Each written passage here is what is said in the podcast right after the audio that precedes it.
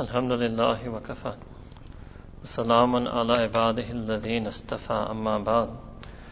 أعوذ بالله من الشيطان الرجيم بسم الله الرحمن الرحيم فمن يرد الله أن يهديه يشرح صدره للإسلام. ومن يرد أن يذله يجعل صدره ضيقا وقال الله تعالى في آية أخرى أفمن شرح الله صدره للإسلام؟ فهو على نور من ربه. سبحان ربك رب العزة أما يصفون. وسلام على المرسلين والحمد لله رب العالمين. اللهم صل على سيدنا محمد وعلى آل سيدنا محمد وبارك وسلم. اللهم صل على سيدنا محمد وعلى آل سيدنا محمد وبارك وسلم. subhanahu wa ta'ala has said in Quran al-Kareem that whomsoever Allah subhanahu wishes khair for them, whomsoever Allah subhanahu wishes to grant them hidayah, yashrah, Allah subhanahu expands their breast, yashrah sadrahu lil Islam. Allah subhanahu opens their breast for the deen of Islam. So what does this mean? This means that if every one of us in this masjid have deen of Islam in our heart, that means it didn't come on its own. This means we have already been received hidayah from Allah subhanahu wa ta'ala, and that hidayah didn't come on its own. That hidayah came because of the irada of Allah subhanahu wa ta'ala. So what that means is just simply by virtue of being Muslim, every single one of us is the murad of Allah subhanahu wa ta'ala. First we were His murad, then He sent hidayah, then He expanded our breast, and then He put deen of Islam inside. Then the second ayah, which Allah subhanahu wa ta'ala say in Quran, أَفَمَنْ شَرَحَ اللَّهُ صَدْرَهُ لِلْإِسْلَامِ فَهُوَ عَلَى نُورٍ مِّن رَبِّهِ And then as for that person, every person whom Allah subhanahu wa ta'ala has expanded their breast for the deen of Islam, huwa ala nur. They are on a nur. What type of nur? Min rabbihi. A nur from their Rabb. That means if we are on deen of Islam, we are supposed to feel that our breast is expanded, and we're supposed to feel that our entire life is on a nur, inside a nur, we're drowned in nur, living in nur. What does this mean? So Imam Tirmidhi Ta'ala has narrated a hadith that Sayyidina Abdullah ibn Masud said, after the Prophet recited this ayah, Qulna ya Rasulullah, that we said, O beloved Messenger sallallahu alayhi wasallam, about this ayah. So they asked the Prophet a question, Kayfan sharaha sadru, that how is it that this person's breast is expanded? What does it mean for a person's breast to be expanded? قال Sayyidina Rasulullah sallallahu responded, إِذَا دَخْلَ النُّورُ الْقَلْبَ that when the nur of Allah subhanahu wa ta'ala goes into that person's qalb, nur from Allah subhanahu wa ta'ala goes into that person's qalb, in sharaha wa fatah, then their breast becomes expanded and is opened up for the deen of Islam. And every one of us have received that nur from Allah subhanahu wa ta'ala in our heart. But the question is, how many of us have been able to do hifazat of that nur? We received that nur, we got that hidayah. We got that inshirah wa sadr. But how many of us have been able to do a hifazat of that nur? Then the Sahaba asked the second question, Kulna ya Rasulullah sallallahu wa ma alamatu dhalik? And what is the sign of this? What is the sign that the nur has entered the heart and the breast has been expanded? Qal sallallahu sallam, Sayyidina Rasulullah said, number one, "Al inabtu ila dar al-khulud that this person has yearning towards the everlasting abode, they're yearning for the akhirah but tajafi and al ghurur, and they're no longer interested. They have no appetite for this abode of deception, this abode of delusion, this worldly life. And they're prepared for death even before death comes. Yes? They're prepared for death even before death comes. Our Hazrat Hazrat Hafiz al Fiqh Ahmad Naqshbandi down ایک عجیب بات کہتے ہیں۔ کہتے ہیں ہم دنیا، اس دنیا میں اچھی زندگی جینے کے لیے نہیں آئے۔ ہم اس دنیا میں اچھی زندگی جینے کے لیے نہیں آئے۔ ہم اس دنیا میں اچھے موت مرنے کے لیے آئے اللہ اکبر۔ عجیب ایوری ٹائم آئی لسن سے امیزڈ ایک جملہ میں ساری بات مان لیں۔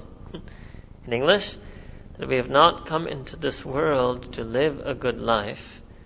We have not come to this world to live a good life.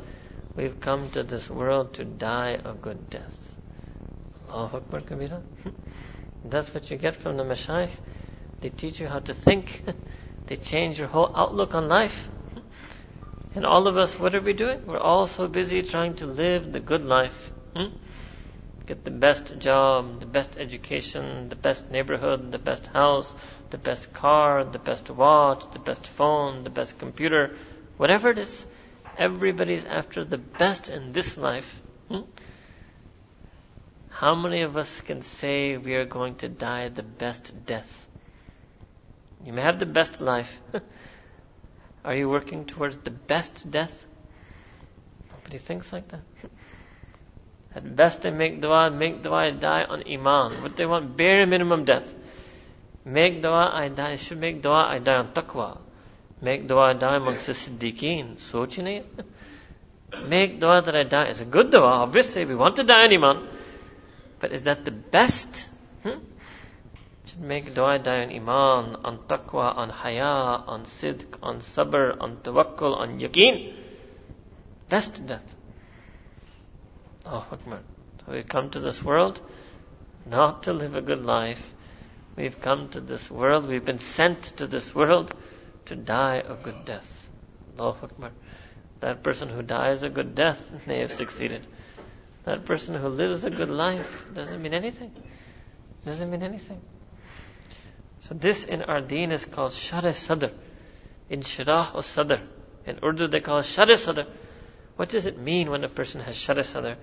It means that they do amal on deen with passion, with zawq, shok, with desire and yearning. They have itminan on the deen. Every single thing in Quran and Sunnah and Sharia makes absolute perfect sense to them. And anything that is contrary to Sharia makes no sense to them. Everything that is inside the halal has a lot of attraction for them. Everything that is outside the halal has no attraction to them. That's what it means they have shara sadr. They have itminan, nafsul mutmainna. They have itminan qalb. What does it mean? It means that Sharia doesn't seem like a difficulty for them. Deen is not a burden for them. They don't find it difficult. They find every single drop of Sharia easy.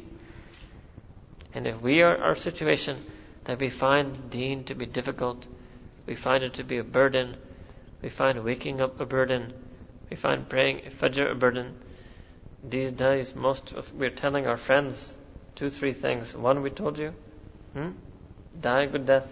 Second, is that you're amazed. You should be amazed. I'm amazed that Allah subhanahu wa ta'ala made the muazzin say to us every single morning, As-salatu khairum min We should think, Ya Allah, ये कोई कहने की बात थी हम इतने गे गुजरे हो गए कि आपको रोज हमें ये चीज बताना पड़ा है We have fallen so low that every single morning we are so weak. Every single morning we have to hear this sentence. Sleep, praying is better than sleeping. Can you imagine with somebody you had to explain that to them? Imagine every single day the teacher has to come in and tell their student that studying is better than sleeping. Every day. You say, what type of student is this? Imagine the student had to tell the teacher every day that teaching is better than sleeping. Every day they'd rather be sleeping. I said, what type of teacher is this? Hmm? Every day the husband would have to tell the wife that talking to me is better than sleeping. The wife would tell the husband talking to me is better than sleeping. Every night, imagine she had to say that. Imagine every night the son would have to tell his mother that mother talking to me is better than sleeping. Every single night. You say, what type of mother is this? every night I have to convince her.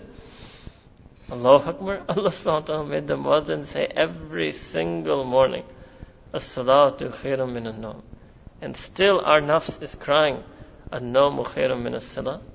Yes? Still the nafs wants to sleep. Still they prefer sleep. Still they don't get up. Allahu Akbar. Means that person does not have shara sadr. Person who has Shara Sadr, they get that nur in their qalb. It's Quran. It's not some Sufi theory. This inshirah sadr, nur, qalb, it's all in Quran. And when they get that nur in their heart, that means their heart is overwhelmed with the love for Allah subhanahu wa ta'ala. Overflowing with the love for Allah subhanahu wa ta'ala. It's that love for Allah subhanahu wa ta'ala that makes them do each and every single commandment of the deen. When they love Allah subhanahu wa ta'ala, they will say that, Ya Allah, your wish is my command, and your command is my wish. your command to pray is my wish to pray. You're commanding me to do this, it's my wish to do it. That's what our mashayikh call their tabiyat and shariat become aligned. They get a tabiyat that's mutabiq with sharia. Complete alignment between their own personality and the sharia. Then they have a life of itminan. There's no clash, there's no deviation, there's no discrepancy, there's no disobedience. They have complete shari sadr and they have complete itminan.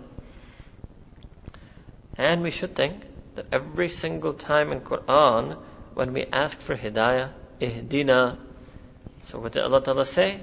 When He wants to give someone hidayah, He does inshirah sadr. So it means that every single time we ask for hidayah, what we're actually asking for is this shara sadr. And the second thing you should realize, not only is it Quran, it's also Sunnah. What does it mean? It's in Quran that what is one Sunnah of our Nabi Kareem Sallallahu Alam nashrah laka sadrak. Hmm? Oh my beloved Messenger Sallallahu Alaihi Wasallam, Allah Ta'ala says in Quran that did I not expand your breast? The Yashara Sadr is the wirasat of our Nabi. It's the sunnah of our Nabi. We should be collecting that wirasat. so it's Aine Quran, Aine Sunnah to get that Shara Sadr. How can it be that we are of the ummah of that Nabi who had Shara Sadr, and me and you, we still don't have Shara Sadr? Hmm? We should want that nur to come in our heart. We should want that Shara Sadr. So how to get this Shara Sadr? So one of the great ulama of this deen, Hafiz ibn Qayyim al-Jawziyah rahimahullah ta'ala, he's written about this in one chapter of his book, a chapter titled Asbab Sharh Sudur. That what are the means by which a person's breast can become expanded? Now he has mentioned a few things. We're going to comment on those things in light of the teachings of our Mashayikh. So we're going to borrow the headings from him and some of the ayat and hadith and maybe a little of the Arabic I will read for you also that he wrote. But then we will comment on each and every one of these things from the teaching of our Mashayikh. First thing that he mentions is Iman first thing that gives a person shar sadr is iman. Yes, our very iman itself is a means of getting shar sadr. So what does iman mean? Iman is very simple. Especially the young men, you should understand what iman means. Whatever we know about Allah subhanahu wa ta'ala and whatever we have received from Allah subhanahu wa ta'ala, whatever we know about Sayyidina Rasulullah and whatever we have received from Him, to believe in that with absolute certainty, without any need of proof or convincing whatsoever, that is called Iman. So Allah Ta'ala said in Quran, الَّذِينَ يُؤْمِنُونَ بِالْغَيْبِ That they have Iman in the unseen, the unascertainable. In some sense, it can even mean the unknowable, unprovable. To believe in every single thing that is authentically transmitted from Sayyidina Rasulullah sallallahu and everything that we know from Allah subhanahu wa ta'ala without any proof. What does it mean without proof? It means like we say sometimes in American English, no ifs, ands, buts, or whys about it. What does it mean? How will day of judgment happen? When will it happen? How many stages will it take? Yes, you may get some answers to some of this in Quran, but this is not a condition for your iman. What exactly happened to the Prophet ﷺ in Maghar? What was he doing there? Hmm? Many times the young man will just have question after question after question after question. Now one is questioning after Iman to learn ilm. But one is questioning before because I'm not so sure whether I have Iman. Hmm? It's a big difference. Big difference. So you should understand in our deen, Iman means to believe.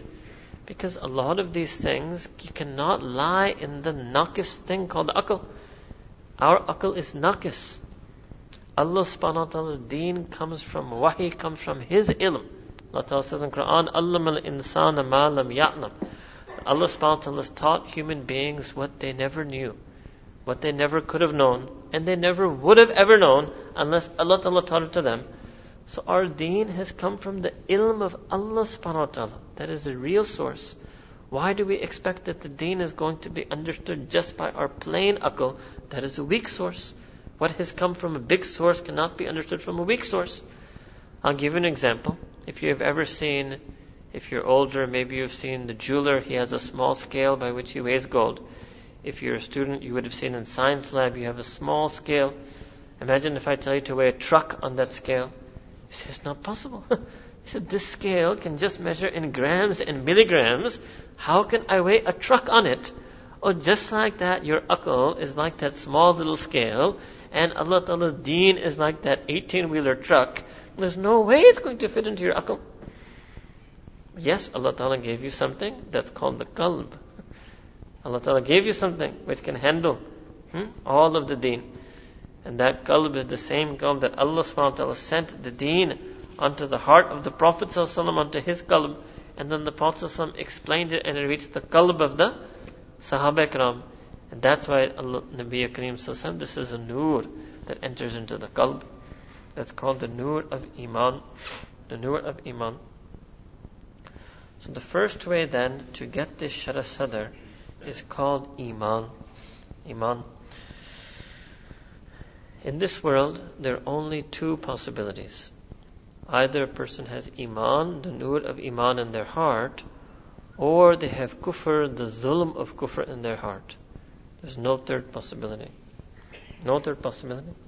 Allah Ta'ala says in the Quran, هُوَ الَّذِي خَلَقَكُمْ فَمِنْكُمْ كَافِرٌ وَمِنْكُمْ مُؤْمِنٌ وَاللَّهُ بِمَا تَعْمَلُونَ بَصِيرٌ That Allah Ta'ala is that being who has created some of you unbeliever and some of you believer, and Allah Ta'ala is all knowing and all aware of everything that you do. But this is a choice. And another Allah Ta'ala said in Quran, Man sha'a falyu'min wa man sha'a falyukfir. Whoever wants, they can have the nur of iman, and whoever opts and chooses, they can take the zulmat of kufr. It's a choice. It's a choice. So either we believe and accept, or we reject and deny. And this is an all or nothing. There's no way you can have iman in some things and not have iman in other things. Have iman in some things about the Prophet ﷺ and have doubts about other things. Iman is 100% all or nothing. Second thing you should know is that Allah subhanahu wa ta'ala loves the feeling of Iman and Allah subhanahu wa ta'ala detests the feeling of kufr. Not the person who has kufr. Allah Ta'ala is inviting the person who has kufr. You will see in so many ayahs of Quran, Allah Ta'ala is addressing Ya ayyuhal insan, Ya ayyuhal nas, Ahlul kitab, mushrikeen, all inviting, inviting, inviting, inviting. In fact, if you were to collect the verses in which Allah Ta'ala is offering His mercy and forgiveness to all the non-believers in Quran, you would be amazed how many verses there are. One verse that all of you know, Ya ayyuhal insan, ma ghirraka bi rabbikal kareem. That's why Allah doesn't detest the people. Allah is reaching out to those people. That, oh humanity who has chosen kufr, what in the world has distracted you, deluded you, made you forget your Rabbi Kareem, your kind and generous Rabb? So as far as the people of kufr go, our deen teaches us that we should have the same attitude towards them. Same attitude. kareem. There's the community of our dawah, of our kindness, of our compassion, and our mercy. But as far as the kufr itself, we dislike it because it's a tragedy. Everybody doesn't like a tragedy. And the greatest tragedy that could happen to a human being is kufr. And the greatest thing Allah subhanahu wa ta'ala loves is iman. If we only knew how much Allah subhanahu wa ta'ala loves the iman that we have in our heart. One example Allah ta'ala says in Quran, Allahu waliyul ladhina amanu. Allah subhanahu wa ta'ala is the wali. Allah subhanahu wa ta'ala is the wali of those who believe. Now this beautiful ayah in Quran, you would see throughout Quran Allah Ta'ala says what? Alladina amanu wa amila salihat. Alladina amanu wa amila salihat. Alladina amanu wa amila salihat. मगर जब अल्लाह ताला अपने विलायत का तस्कर फरमाना पसंद करते हैं तो वहां अमिल सालहत के शर्त को छोड़ते हैं कहते हैं जस्ट अल्लाह वलीदीन आमन जस्ट यू हैव ईमान अल्लाह ताला इज योर वली just on the basis of iman that's how beloved that iman is to Allah subhanahu wa ta'ala يخرجهم من الظلمات إلى النور Allah Ta'ala will take those they're not amal saleh they're in zulumat Look, Allah Ta'ala is talking about Ahl Iman who according to Quran are inside Zulamat. They're inside the Zulamat, the darkness of their sin, the oppression of their sin, the darkness of depression. Hmm? And Allah Ta'ala says He will take them out of Zulumat, of all of the darknesses, ila Nur, into the Nur. Same Nur that was coming into Qalb, same Nur that is Nur of Iman, same Nur that is Nur of Islam, same Nur that is Shari Sadr. Allah Ta'ala wants to take us into Nur. Just a wali. Allah Ta'ala is wali of us. Imagine if some peasant farmer, the king told, went to that peasant and told that peasant that I am your wali. Oh, the peasant would be so happy. oh my God, the king said he's my wali. Hmm? We should be infinitely more happy that we are ordinary mu'min and Allah Ta'ala is saying in Quran, Allahu waliyulladhina amanu. You should feel it. Problem today is we don't feel the love that Allah Ta'ala has for us in Quran, and therefore we don't feel the love we're supposed to have for Him. Many people think that the tasawwuf, beginning of the tasawwuf is that you should love Allah subhanahu wa ta'ala. No. beginning of the tasawwuf is actually first to realize you are already the beloved of Allah subhanahu wa ta'ala. yes? That's the first step in tasawwuf. To realize how much Allah Ta'ala loves you and then to start loving Him. Proof is in Quran. What did Allah Ta'ala say in Quran? Wa yuhibbunahu. Yuhibbuhum first Allah Ta'ala said and Allah Ta'ala loves them. Means mu'minin. And Allah loves the believers wa yuhibbunahu and the believers love Allah. Ajib tertib Quran mein. Yuhibbuhum wa yuhibbunahu. Allah Ta'ala loves the believers and the believers love Allah. The first step is actually to realize Allah Ta'ala is my, if you have Iman, once you have Iman, you got Allah subhanahu wa ta'ala. You ask any non-Muslim who accepted Islam, yes, and what's the biggest difference that came in your life? They'll always tell you one thing. Allah. Before I was Muslim, I didn't have Allah subhanahu wa ta'ala. And now that I'm Muslim, I have Allah subhanahu wa ta'ala. In their so sweet, simple way, they've understood exactly Islam. But the person who was born Muslim doesn't feel that connection with Allah subhanahu wa ta'ala. Doesn't realize that by virtue of Iman, what did he get? He got Allah subhanahu wa ta'ala. Another ayah Allah says in Quran, Allahu waliyul mu'mineen, that Allah subhanahu wa ta'ala is the wali of the believers. So the greatest blessing that we have is our Iman. There's nothing more valuable to us than Iman.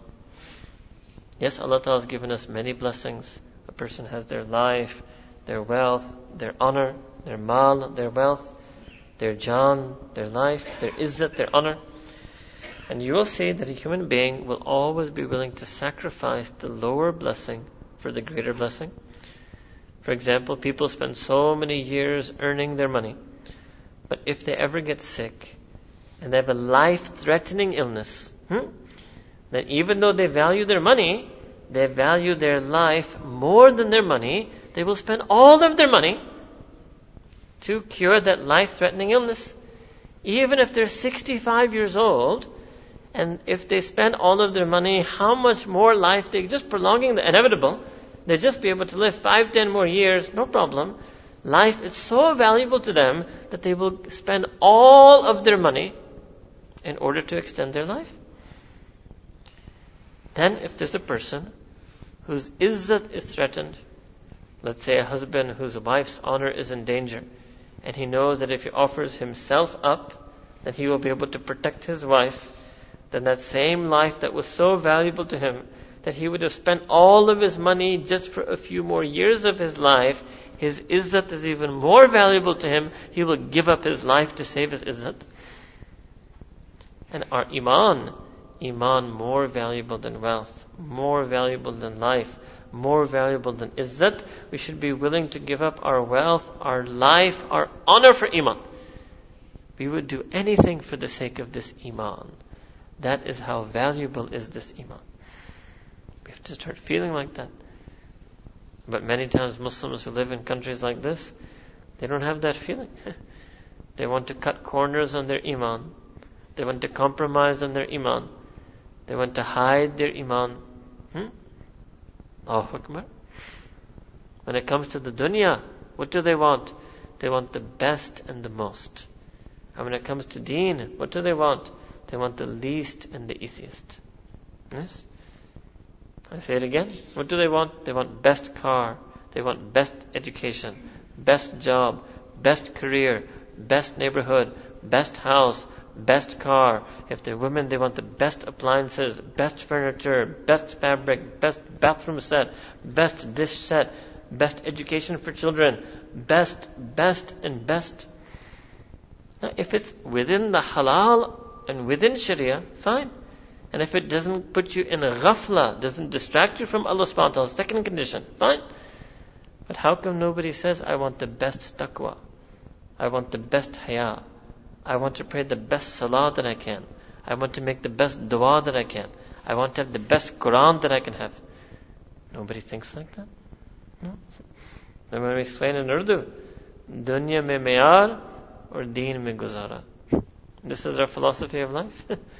दुनिया में म्यार हर चीज म्यार चाहिए पर दीन दीन में गुजारा दीन में गुजारा that's not balance that's imbalance that's not balance the best sunnah the best adab the best akhlaq I want to become the best abd of Allah subhanahu wa ta'ala the best ummati I can of the Prophet sallallahu alaihi wasallam nobody thinks like that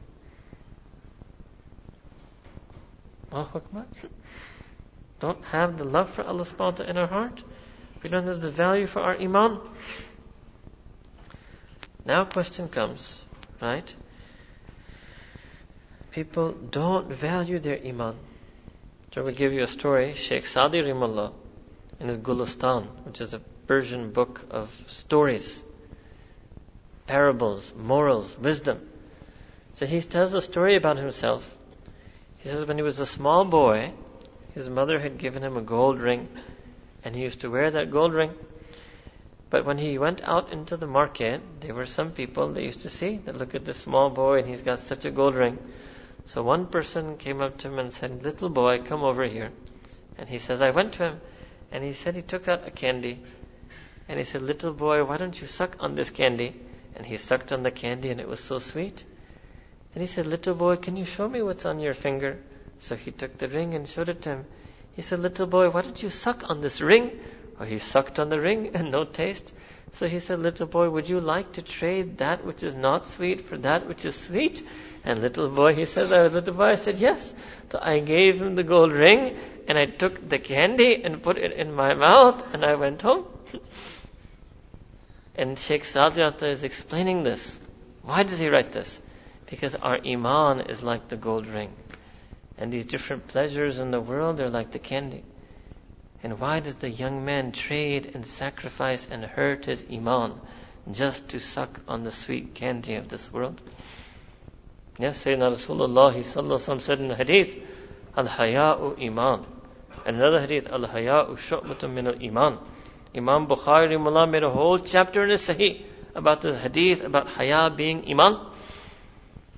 So we give up our haya, which means we give up our iman, just for the candies of this world, just for the sweetness of this world, just for the pleasures of this world. But that person who has shara sadr, that person who has the nur in their qalb, that person, they have tasted the pleasure of the love for Allah subhanahu wa ta'ala. When you taste the pleasure of the love for Allah subhanahu wa ta'ala, then you're no longer interested in the pleasures of this world. That's what it takes. If you're hooked onto something, if you're addicted to something, the only way you can get unhooked from this world is by getting hooked onto Allah subhanahu wa ta'ala. The only way you can stop your addiction to sin is by getting addicted to Allah subhanahu wa ta'ala. Yes? That's what the Mashayikh teach. How to hook your qalb onto the love for Allah subhanahu wa ta'ala. Then you will be uninterested in the pleasures and candies that this world has to offer. Um, look at the iman of the magicians in the story of Sayyidina Musa salam. That these, they just accepted iman for a few seconds. Just a few seconds they have iman and look in Quran how they will be tested. So what happened? That after long story you would know Musa salam, the magicians, he tosses, they toss, and they realize that this is a true Nabi. Hmm? So then what did they say? Allah Ta'ala loved their words so much that Allah Ta'ala put their words in Quran. What did they say? قَالُوا آمَنَّا بِرَبِّ الْعَالَمِينَ رَبِّ مُوسَى وَهَارُونَ They said that all of them said, every single one of them said, that we believe in Allah Ta'ala, the Rabb of all of the universe and worlds. He is the Rabb of Sayyidina Musa alayhi the Rabb of Sayyidina Harun alayhi So then immediately Allah preserved dialogue in Quran.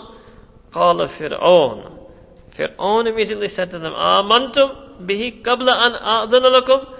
Are you daring to believe in that Rabb before I gave you permission? I have not allowed you to believe in that Rabb. I didn't bring you to this contest so that you would believe in that Rabb. Inna hadha lamakrum makartumuhu fil madinati. Khair, this is a twisted plot that you have hatched and you have devised. Alright. Then what does he say to them? So then just forwarding a little bit, he says to them, Allahu Akbar. لَأُقَطِّئَنَّ أَيْدِيَكُمْ وَأَرْجُلُكُمْ مِنْ خِلَافٍ I am going to cut and amputate one arm and one leg from opposite sides. Then what am I going to do to? ثُمَّ لَأُسَلِّبَنَّكُمْ أَجْمَعِينَ And then I'm going to crucify all of you. Allahu Akbar. He said that to these magicians. That they just had Iman for one minute. Maybe one second they've had Iman so far. And such a big challenge to their Iman. قالوا إنا إلى ربنا منقلبون. Oh, you can do nothing to us. Your threat means nothing to us. We are so firm on Iman, you can cut our arm off, you can cut our leg off, you can crucify us, we are only turning towards Allah subhanahu wa ta'ala. Allahu Akbar. Such strong Iman. Hmm? Just after a few minutes, they had such strong Iman. And today, one boss will tell you one small thing that he will dock your pay. A person told me this real story recently that there were some Muslims who were working and they wanted to go for Jummah. So the boss told them that if you're going to go for Jummah, I'm going to cut one hour of your pay. Then there were five of them. Two of them said, We're going to go anyway, no problem, you can cut one hour of the pay. The other three said, Okay, fine, we won't go. One hour of pay. one hour. But ajeeb baat sune. So here, the two that went, they went. And at the end of the month, those two got the full pay. The other three he cut one hour of their pay. So those three went to him and said well, we didn't go. He said i'm not even a believer but i was just testing you that how real are you? And if you're not even true in your faith you must not be true to me. So i cut you one hour in your pay. And he gave them the full pay. Allah Akbar. Ajib, Allah Kishan. Real story somebody just told me a few days ago. Allah Akbar Kavina. People, Iman is so weak. Or they want to look different, they want to talk different, they want to act different, they want to appear different. Many times we tell the Muslims in the West that if you actively make every single effort in your ability, that when you're out there, people cannot recognize you as a believer. When they see you walking down the street, they have no idea whether you're a Muslim Pakistani or a Hindu Indian. When they see you walking down the street, they have no idea whether you're a Muslim Arab or some white Ukrainian. Hmm? If they see you walking down the street, they have no idea whether you're a Muslim Nigerian or whether you're a black or a Christian Gambian. If you deliberately make yourself in such a way that you are unrecognizable, that your iman is unrecognizable in this world, what if Allah Ta'ala accepts your intention and makes you unrecognizable to Sayyidina Rasulullah on the day of judgment? And when he's going to do shafa of his ummah, just like he wanted all of these people to walk past you without knowing you were a Muslim, then what happens on that day if Allah Ta'ala accepts your intention and Sayyidina Rasulullah walks past you without recognizing you as a Muslim? Something to think about. Hmm? Something to think about. What is it that we're embarrassed of? Hmm? Allah Ta'ala is the most perfect Rabb, absolute perfection. Our Nabi Kareem Sassam is absolutely perfect. لَقَدْ كَانَ لَكُمْ فِي رَسُولِ اللَّهِ أُسْوَةٌ حَسَنَةٌ hmm? Quran is perfect, Deen is perfect, Sharia is perfect, Sunnah is perfect.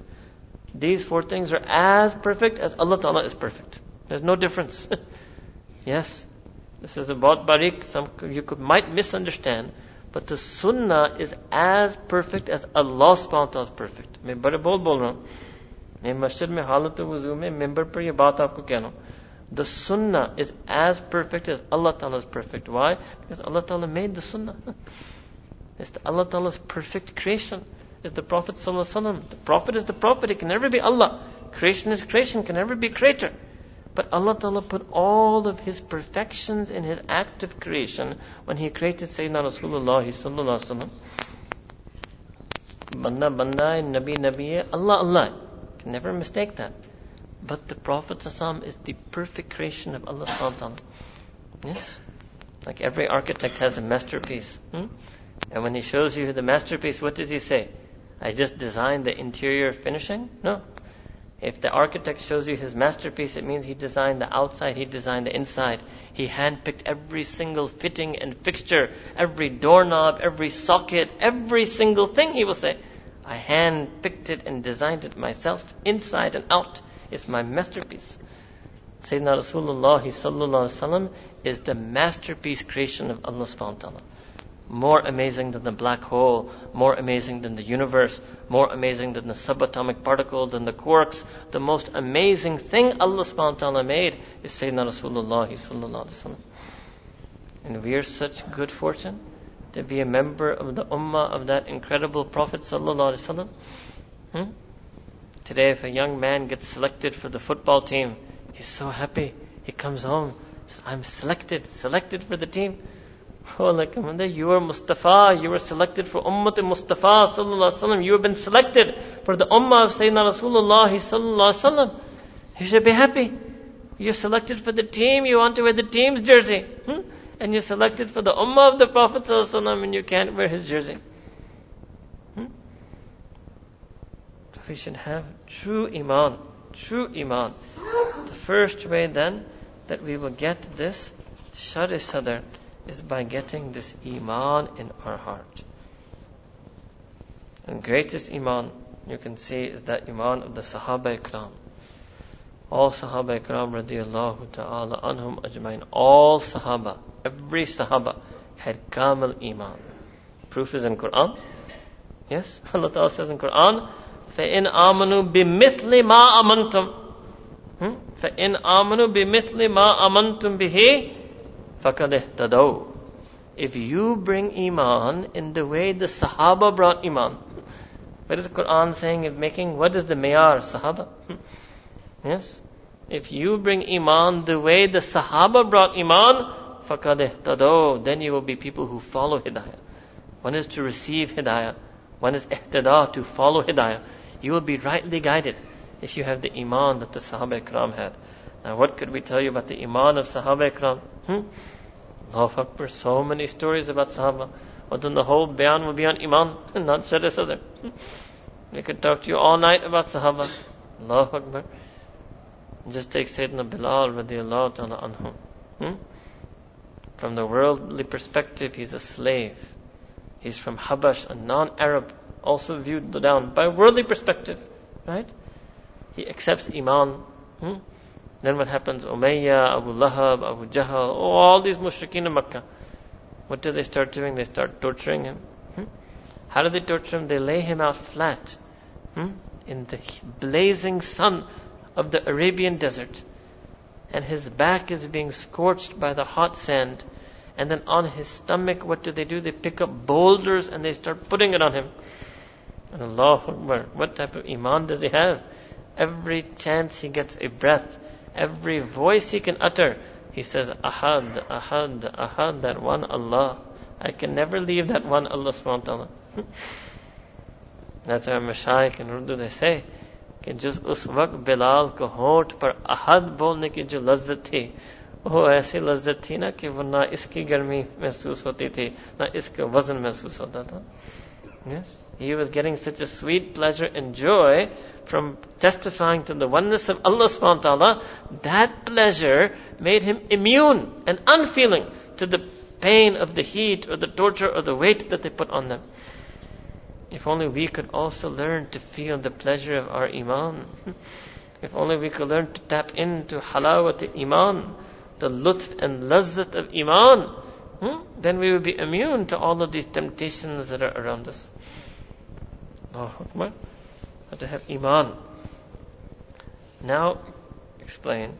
There are three reasons why people are in danger of losing iman. Yes? Losing iman. Why? Because Sayyidina Rasulullah sallallahu said that towards the end of time, one of the alamat of Qiyamah will be that towards the end of time, a person will wake up in a state of iman, and when they go to sleep at night, they will have lost their iman. Yes? That's another topic again, but if we were to go through with you all of the alamat qiyamah, that Sayyidina Rasulullah has mentioned in authentic hadith that will be found inside the ummah, every single one has already been found. Inside the ummah. Interest will be widespread, music will be widespread, haya will be gone. Oh, so many signs. Each and every single one is there. Once in Lahore University, we gave them, I think, over 50 signs. yes? Over 50 signs from Hadith. Every single one is already there. So, mean, you should think like that, that we're living. Nobody knows when the end will come. The end phase doesn't tell you the ending when it's going to come.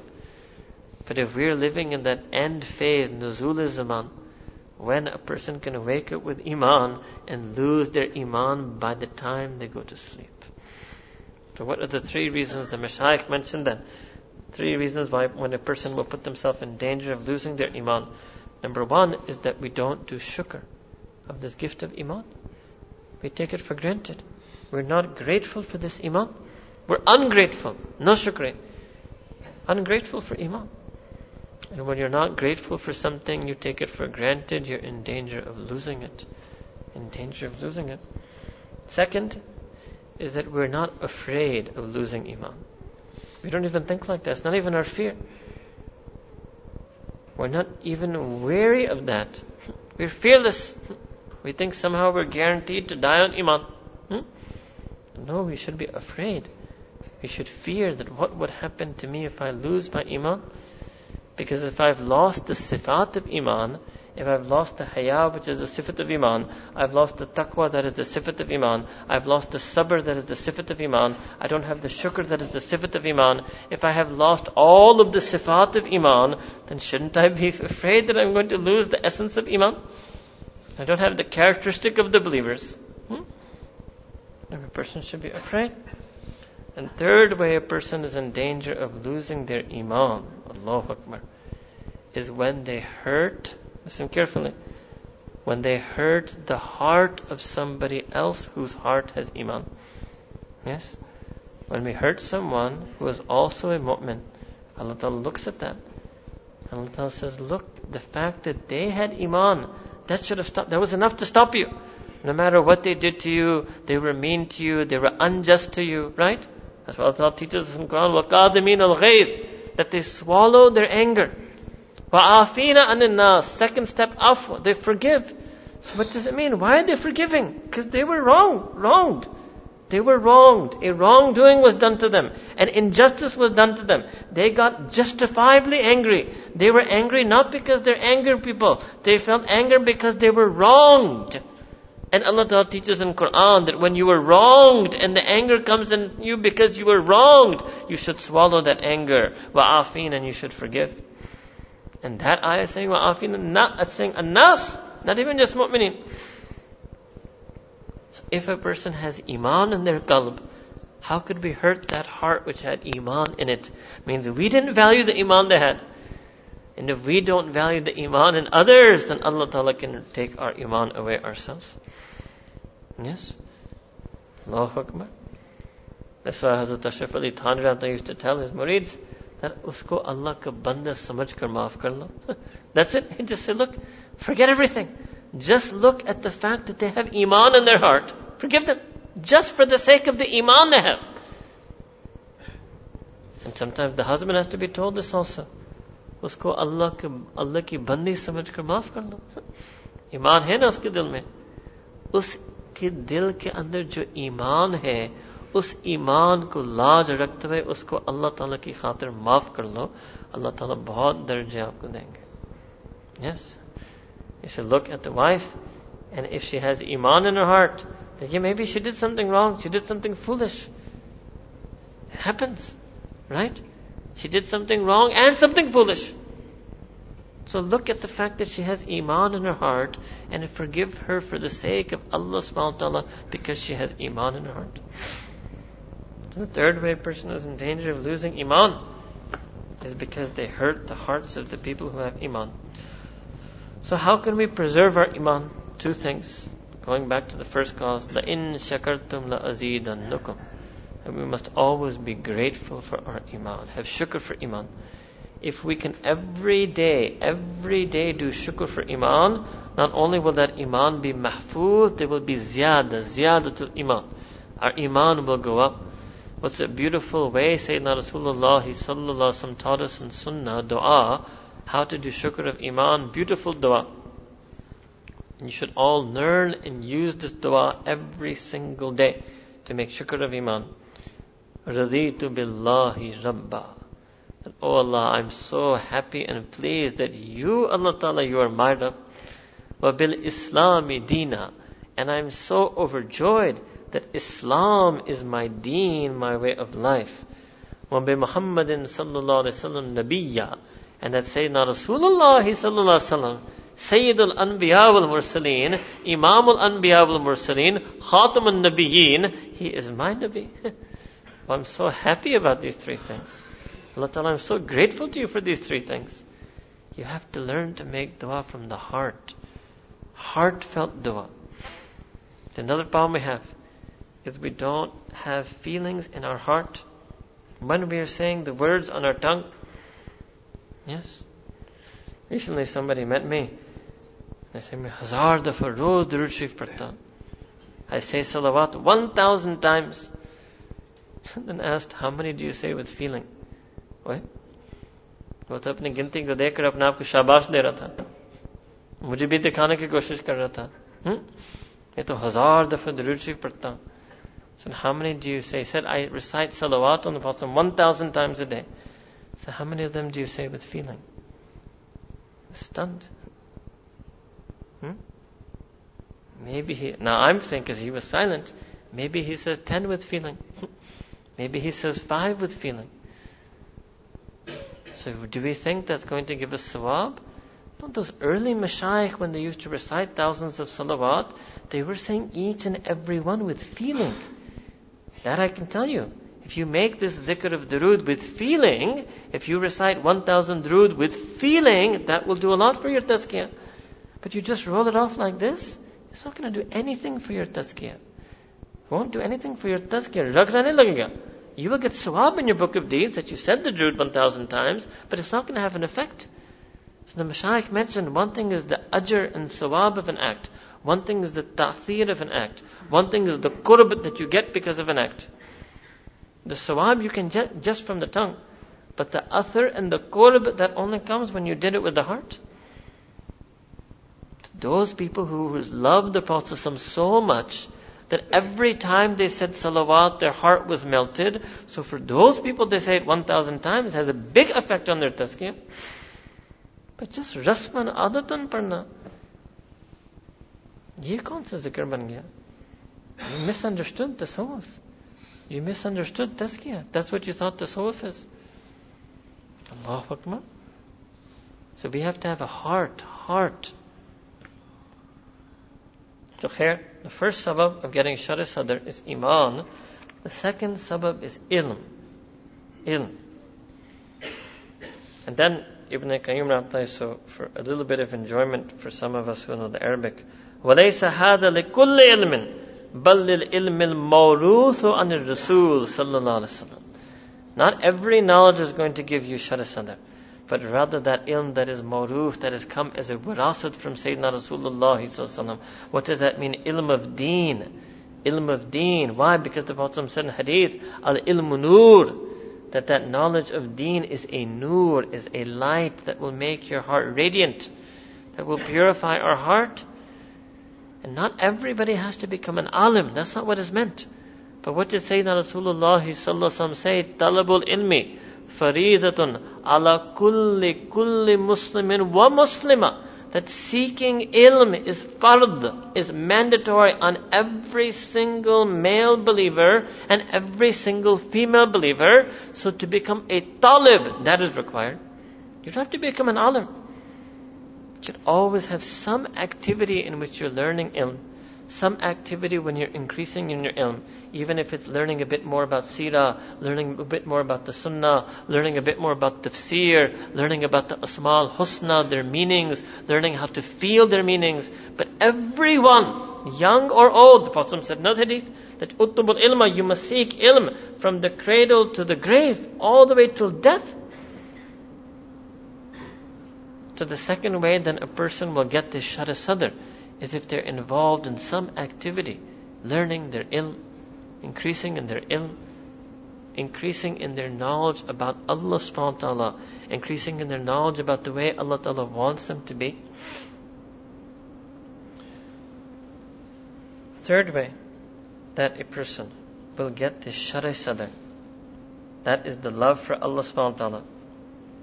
And Ajib, what does he write? Al-inabatu ilallahi subhanahu الإنابة إلى الله سبحانه وتعالى ومحبته بكل القلب that they yearn for Allah subhanahu wa ta'ala and they love Him بكل القلب with all of their heart. Yes, all of the heart has to be given for Allah subhanahu wa ta'ala. Wholeheartedly to love Allah subhanahu wa ta'ala. What does that mean? That we can love Allah subhanahu wa ta'ala. Then after we have that, then we can love anything in this world that is in His name, is for His sake, or that He has allowed us to love. So what does that remove? The nafsani, shahwani, shaitani love, the unlawful, lustful love, or the unlawful, materialistic love, hubb dunya, love for the world, has to be removed. All of the heart has to be given for the love of Allah subhanahu wa ta'ala. Why? Because Allah ta'ala said in Quran, Ma ja'alallahu li rajulin min kalbayna fi jofi. That Allah subhanahu wa ta'ala has not given a person two hearts in their chest. One heart. For that one Allah ta'ala. Lillah fillah, for the sake of that Allah. But one heart. One heart. And if we're two-hearted, that means we're two-faced. That's the real nifaq. That's the real durangi that we pretend we love Allah Ta'ala in the day and then we have other loves that we have in our heart at night. That outwardly we look as if we're the lovers of Allah, we're in sajda, but inside our mind is thinking about other things. Thinking about the shop, thinking about studies, thinking about work. Allahu Akbar. How could we be thinking about those things when we were doing sajda to Allah subhanahu wa ta'ala? So to have love for Allah subhanahu wa ta'ala, to have love for Allah subhanahu wa ta'ala, then he says another fascinating thing. He says, for Huma Muhabbatan, that there are two types of love. Two types of love. Number one, Muhabbatan hiya Jannat dunya, that there's a love that is the paradise of this world. Wasururu nafs, and is the pleasure and happiness of the self. Walazzatul qalb, and is the mm, pleasure of the heart. Wanaimul ruh, and is the joy of the ruh. وغذاؤها ودواؤها and is the sustenance of it, the medicine of it. Bill حياتها but is the life of it وهي محبة الله وحده بكل القلب and that is to love Allah Ta'ala alone with all of the heart. And then he said there's another love. There's another love. Muhammadan. Hiya adab ruh. It's a torment for the soul. Was sijnul qalb. It's a jail for the heart. Wudayk sadr. And it is going to constrict the breast. And what is that? Muhammad ma siwa. That that is love for ghairullah. Unlawful love for ghairullah. Love before nikah, love outside of nikah, or love for the world, the material world, or love of the self, ujub, or love for fame, hubbija, riya. All of these loves are going to be a darkness compared to the love for Allah subhanahu wa ta'ala. So the third way to get that shara sadr is to have a deep love for Allah subhanahu wa ta'ala. The first way was Iman. Second way was Ilm. Third way was love for Allah subhanahu wa ta'ala. And the fourth way is dhikr. Dhikr of Allah subhanahu wa ta'ala. He writes, دوام ذكره على كل حال فللذكر تأثير أجيب في انشراح الصدر that they should always be doing zikr of Allah subhanahu wa ta'ala all the time. All the time. This is why Allah Ta'ala said in Quran, Ya ayyuhalladhina amanu dhkurullaha dhikran kathira. That, all you who believe, you must make dhikr of Allah subhanahu wa ta'ala, dhikr kathir. Allah Ta'ala commanded sabr in Quran, didn't say kathir. Commanded tawakkul in Quran, didn't say kathir. Commanded shukr in Quran, didn't say kathir. Out of all of the sifat Allah commanded in Quran, when He commanded dhikr, Allah Ta'ala said kathir. Why? Because a little zikr is not going to be enough. When Allah Ta'ala described the salah, the prayer of the munafiqeen, He said, لا يذكرون الله إلا قليلا that they don't make zikr except a little bit. They make a little bit of zikr in their salah. So if we look in our heart and we see that I have a little bit of zikr in salah, means I'm like the munafiq. And the alladina amanu, they make zikr kathir. وَالذَّاكِرِينَ اللَّهَ كَثِيرًا وَالذَّاكِرَاتِ and those men believers who remember Allah Ta'ala a lot, and those women believers who remember Allah subhanahu wa ta'ala a lot. So we have to become people of zikr kathir. And that is what is going to put the nur of Allah subhanahu wa ta'ala's hidayah into our qalb, is going to put the nur of iman into our qalb. Sayyidina Ali radiallahu anhu used to say a strange thing. He said, every time a mu'min does dhikr of Allah subhanahu wa ta'ala, it falls between two times that Allah ta'ala does zikr of them. Yes? Says, why? Because whenever a mu'min does zikr of Allah subhanahu wa ta'ala, it's only because Allah ta'ala remembered them and gave them tawfiq to do zikr of Him. So first Allah ta'ala remembers the person and sends a nur of His hidayah into their heart to inspire that person to make zikr of Allah subhanahu wa ta'ala. So first what happened? Allah ta'ala remembered them. Then they remembered Allah ta'ala. When they remember Allah ta'ala, what happens? Allah ta'ala said in Quran, فَاذْكُرُونِي أَذْكُرْكُمْ that you make dhikr of me, then I will make dhikr of you. So once they made dhikr of Allah Ta'ala, then again Allah Ta'ala remembered them. Then Allah Ta'ala sent the nur of His fazl and His karam and His tajalli and His waridat and fuyuzat and anwarat and barakat onto their qalb. Oh, Akbar, now what a wonderful hmm, zikr sandwich. Hmm? What a wonderful life to be. That you make zikr of Allah subhanahu ta'ala and before you did zikr of Allah Ta'ala, Allah Ta'ala remembered you. After you do zikr of Allah subhanahu ta'ala, Allah Ta'ala remembered you. That is the life Allah Ta'ala wants us to live. What a beautiful way of life. What a beautiful concept of life. This is the way of the life of the dhakirin Allah kathira wa dhakirat. And then they do so much zikr, so much zikr, then what did Allah Ta'ala say about them in Quran?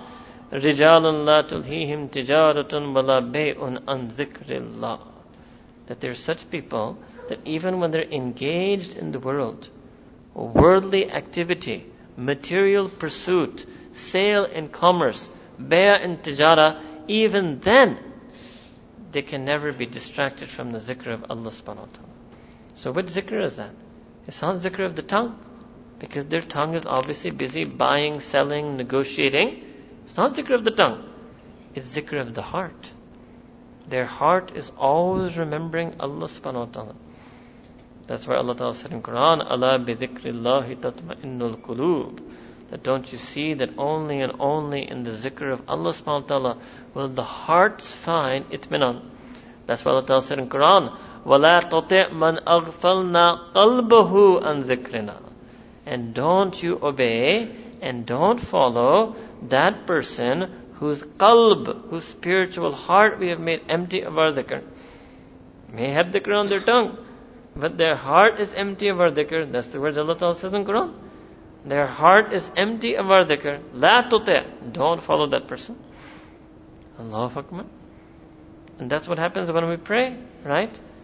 We are already masters at doing zikr with the tongue with an empty heart. That's why people say, I pray salah and I don't feel anything. What does that mean? So where was the problem? The body is doing zikr. The body is in ruku. The body is going in sajda. The tongue was doing zikr. The tongue is reciting Surah Al-Fatiha, Surah, Subhana Rabbil Adim, Subhana Rabbil Allah. So if a person prays salah and doesn't feel anything in their salah, it doesn't mean that their body doesn't do zikr. It doesn't mean that their tongue doesn't do zikr. It means their qalb is not doing zikr. So what type of training does such a person need? Hmm? Should we tell them to read more nafil salah? Or they can't even feel at all in fard salah. No, they need to be trained how to do zikr with the heart. That's the missing ingredient in their life. That's what's missing in their ibadah. That's missing in their salah. They said, I read Quran and my mind is wandering. I read Quran and my heart is not into it. Even they say it in English. They say, I read Quran and my heart is not into it. So what? The Quran is doing zikr. They're doing zikr with the tongue when they're reading Quran. Their heart is not able to heart, heart. Why? Because the heart is full of love for this world. The heart does not have the love for Allah subhanahu wa ta'ala yet. And I'm telling you honestly, that heart that has the love for Allah subhanahu wa ta'ala, that heart that has been trained in zikr, can do tilawat of Quran and they may not even understand the Arabic language at all. But because their qalb has the zikr of Allah subhanahu wa ta'ala, they will feel more in that tilawah than as somebody who's even studied tarjuma tafsir. Yes? Yes? Is, is there is the feeling in their heart? Oh, okay, I'll give you an example. I'll give you an example. I answer the question. So if you look at Quran, we have three things in Quran. One is the words of Quran, one is the meanings of Quran, and third is the feelings of Quran. So some people they think that the words and the meanings, if you know them, it's enough. And I have many friends who are Arabs, and I have teachers who are Arab also. But we don't have to use the example of a person who's Arab. Everyone in this room, in this masjid, can be an example for what I'm about to say. Surah Al-Fatiha. Every one of us knows the words of Surah Al-Fatiha. Everyone here will know the meanings of Surah Al-Fatiha. If nothing else, they know the meaning of Alhamdulillah. But then they say we don't feel it. So what does it mean if you know the word and you know the meaning? That doesn't necessarily bring you to the feeling. So this is a misunderstanding people have that if you know the meaning, you will definitely have the feeling. No, we're showing you a real example. Person knows the meanings of Surah Fatiha, they can't feel it. I give another example. In Salah, there's another sentence we say over and over again. Every one of you knows the words, every one of you knows the meaning. What is that sentence? Allahu Akbar. How many of you feel it? How many of you actually, when you say Allahu Akbar, from your heart you feel that you're magnifying and testifying to the greatness of Allah subhanahu wa ta'ala? And how many of us just roll it off our tongue without feeling it at all? Allama Qurtubi, he was one of the great Arab scholars of deen and a mufassir of Quran. In his muqaddimah, in his preface to his tafsir, he's written that a person who knows Arabic language alone, that is not enough to understand Quran. Yes? And if you look at even the whole activity of tafsir, it's writ- big classical tafsir written in Arabic by Arab scholars for people who obviously can learn, know Arabic. Right? So it means that the Quran needs to be explained, the Quran needs to be felt. I'll give you proof from Quran itself. Allah Ta'ala says in Quran, Ar-Rahman fas'al bihi khabira. That Ar-Rahman, now you know the meaning of the word Ar-Rahman. Everyone knows the meaning of the word Ar-Rahman. But will the meaning bring you to the feeling? No. Allah Ta'ala said in Quran, Ar-Rahman. Allah proclaims Himself as Ar-Rahman. But if you want to feel the feeling, fas'al. You must go ask someone bihi khabira, who understands the feeling of Allah Ta'ala being Ar-Rahman. So the Quran is full of this hukam to ask. Allah Ta'ala said in Quran, فَاسْأَلُوا أَهْلَ الذِّكْرِ إِن كُنْتُمْ لَا تَعْلَمُونَ That you must ask the people of dhikr. Allah Ta'ala could have said, فَاسْأَلُوا أَهْلَ الْإِلْمِ No. فَاسْأَلُوا أَهْلَ الذِّكْرِ إِن كُنْتُمْ لَا تَعْلَمُونَ So we have to be people who ask, who inquire, who learn. Allah Ta'ala said in Quran, وَاتَّبِعْ السَّبِيلَ مَنْ أَنَابَ إِلَيَّ You must do ittiba. You must follow the path of that person who has turned to Allah subhanahu wa ta'ala. Allah Ta'ala said in Quran, Ya ayyuhalladhina amanu taqullaha wa kunu ma sadiqeen. Kunu ma sadiqeen. You must put yourself with people. And if nothing else in Surah Fatiha, when we make dua, ihdina siratul mustaqim. So what is that path? Who has the right to tell us what siratul mustaqim is? Allah Ta'ala. And what does He say? Siratul ladina. It's a path of people. It's not a path of books. It's not a path of words. It's not a path of language. It's about the people. Alladina, which people? An amta alayhim. Those people whom Allah Ta'ala, you have sent your favor on them. Who are those people? Allah Ta'ala explains in Quran, Alladhi an'ama Allahu minan nabiyyina was-siddiqina was-shuhada'i was-salihin. So you know when you make Surah Fatiha, you're actually making dua to Allah subhanahu wa ta'ala. Many times people will try to convince you that no, you don't need to follow anyone, you should just read for yourself. You say, no, it's against Quran. So every day in Fatiha, I'm begging Allah Ta'ala to make me a follower of Sirat al-Mustaqim, and I'm begging Allah Ta'ala to make me a follower of Nabiyeen, of Siddiqeen, who are people, of Shuhada, who are people, and of Salihin. Every day I ask Allah Ta'ala to make me a follower of Salihin.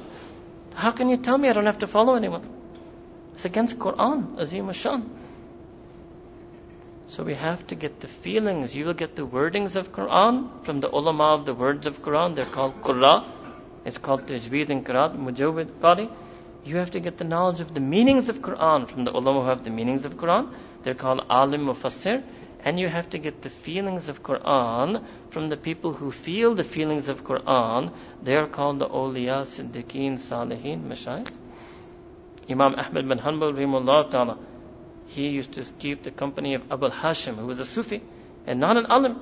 And Imam Ahmad Rahimullah was a great muhaddith, great faqih. So his students asked him, the Shaykh, you're such a big alim, and you're sitting with Abu Hashim. And he said, yes. And what did he say? Ana alimun bi kitabillah wa huwa alimun billah. Allahu Akbar. I'm an alim of the book of Allah, meanings. Wa huwa alimun billah, feelings. But this means he's not an alim of the book if he doesn't know the meanings. That's what he meant. He doesn't know the meanings, but he has the feelings. But here, this is something a person can understand when they experience it. Right? So everybody is open to try. Try to experience the feelings of Quran. And you can start with Surah Al-Fatiha. Start with Allahu Akbar. Even if we could start feeling the Allahu Akbar in our salah, our salah would be different. Imagine that person who from their heart says, Allah Ta'ala is the greatest. And ev- so many times in every salah, it'd be difficult to say. That would then become in the salat tanha al munkar. That would become that prayer that stops a person from the things that are foul and vulgar and profane and repudiated. So all of this is an example of the zikrullah, which is the fourth way to get shari sadr. The fifth way is al-ihsan il al-khalq wa naf'ihim. بِمَا يُمْكِنُهُ What does this mean? To treat people well. To treat creation well. Not even insan khalq. To treat creation well however much is possible. All of you must have heard the Sahih Hadith and Sahih Bukhari. Sahih Bukhari, ajib, that there was a woman from the Bani Israel. Okay, badkar aurat. Hmm? Means in English a woman of immodesty. Put it that way. A woman of immodesty from the Bani Israel and she was at a well and she was drinking water and then there was a dog that came and the dog was panting and panting and she could tell the dog was thirsty. So then she got some water from the well and she gave the dog some water to drink. And in the whole hadith there's no mention of her iman no mention of any amal. It's just mentioned that she's a woman from the Bani Israel. It doesn't even say she's a mu'minah from the Bani Israel and then what did Allah subhanahu wa ta'ala do? Because she had this ihsan towards this creature. Hmm? Then Allah subhanahu wa ta'ala forgave her for her sin and sent hidayah into her heart. Allahu Akbar. Now, if a woman who is with the prostitute, that's what it means. An immodest woman can give a bit of water to a dog that and get the hidayah and mercy of Allah subhanahu wa ta'ala, then imagine if we were to be kind towards a fellow mu'min. A mu'min that creation that is a human and that human who has iman, imagine how much Allah subhanahu wa ta'ala will give us. Hmm? So that's why he writes that that's another way that a person will get shari sadr. Shari sadr, the nur from Allah subhanahu wa ta'ala, if we are good to people to whatever extent is possible, however much is able. Number six, he writes is ash-shuja'a. Okay, I have to skip one or two that he's mentioned. But the next one we do for tonight is a shuja'a. That, how can we explain to you? That means courage versus cowardice. Hmm? What does it mean? What type of courage? You can understand this in two ways. Himma and istiqamat on your deen. That you have strength and perseverance and steadfastness on your deen. Another type of courage is that you have courage to fight and battle your nafs. Yes? Allah Ta'ala said in Quran, Inna nafsa la amaratum bisu'i. That indeed the nafs is overwhelmingly commanding you to do evil. But a person can fight it. How? Allah Ta'ala said in Quran, Man khafa maqam rabbihi wa nahan nafsa anil hawa. So what does the person have to do? Naha, nahan nafsa anil hawa. They have to actively forbid and prevent and stop their nafs anil hawa from following its own desires, from following unlawful desires. Now who's going to be able to do that? Hmm? What's the feeling you need to do it? Man khafa. You need to have fear. This is the feeling that a person has. And you would think, what does this have to do with a shuja, courage? No. If you fear Allah subhanahu wa ta'ala, you will have courage against your nafs. And it's because we don't fear Allah subhanahu wa ta'ala that we don't have courage against our nafs. We give up. We say, oh, I don't know if I can do it. What can I do? I can't stop myself. I'm addicted to it. You know, I've tried stopping it before, but then again I repeat doing it. We lose hope. We actually become um, juban, we're a coward when it comes to our nafs. No. A person should be strong, should be courageous, should be dynamic, should be active in stopping their nafs from following its unlawful desires. Where will you get that strength? From the fear of Allah subhanahu wa ta'ala. Man khafa maqama rabbihi. That person who is afraid of that day when they will stand in front of their Rabb, the majesty of their Rabb, the might of their Rabb, the power of their Rabb. They think about that and that makes them enough scared that now they get the courage to stop their nafs. Before they used to give in to their nafs. It's very important. And every single time we stop our nafs from doing sin, Allah, Nabi Kareem mentioned hadith that at that moment our du'as are accepted. That's a moment of kubuliyat dua. So every time you lower your gaze, you should make dua. If you're wondering, oh, I have some difficulty, I don't know how to get out of it, next time you go into the bazaar, you're walking around and there was an opportunity to look at something you shouldn't look at, lower your gaze and right there make dua. And हमारे मशाइक कहते हैं कि अल्लाह ताला वो ज़ात है जो नक्त देते हैं उदाहरणें देते हैं Yes, Allah Ta'ala will immediately grant you, immediately grant you the sawab for staying away from that sin. We don't know, we don't do it. We don't take advantage of the opportunities. That's why Sayyidina Rasulullah, you know, Sahaba Ikram, when they used to just pass through the bazaar, not even going to it, they just had to walk through it. The Prophet said, No, you can't just do that. I'm going to teach you how to walk through it you're going to lower your gaze and you're going to recite this tasbih while you walk through the bazaar. لا إله إلا الله وحده لا شريك له له الملك وله الحمد يحيي ويميت بيده الخير وهو على كل شيء قدير and that's how the Prophet trained Sahaba that even when you walk past the bazaar you should lower your gaze and recite this tasbih. Allahu Akbar and they were Sahaba and they were Sahaba and those of us who work in the corporate world or work in society huh? We don't have that etiquette. We don't have that etiquette. So we should have a shuja'ah. We should be dynamic. We should be engaged. We should be courage.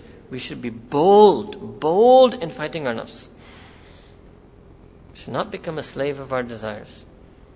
Arabs used to say that don't be abdun nafs, become abun nafs. Become the father of your nafs, become the master of your nafs. Don't be a slave to your desires, be a master of your nafs.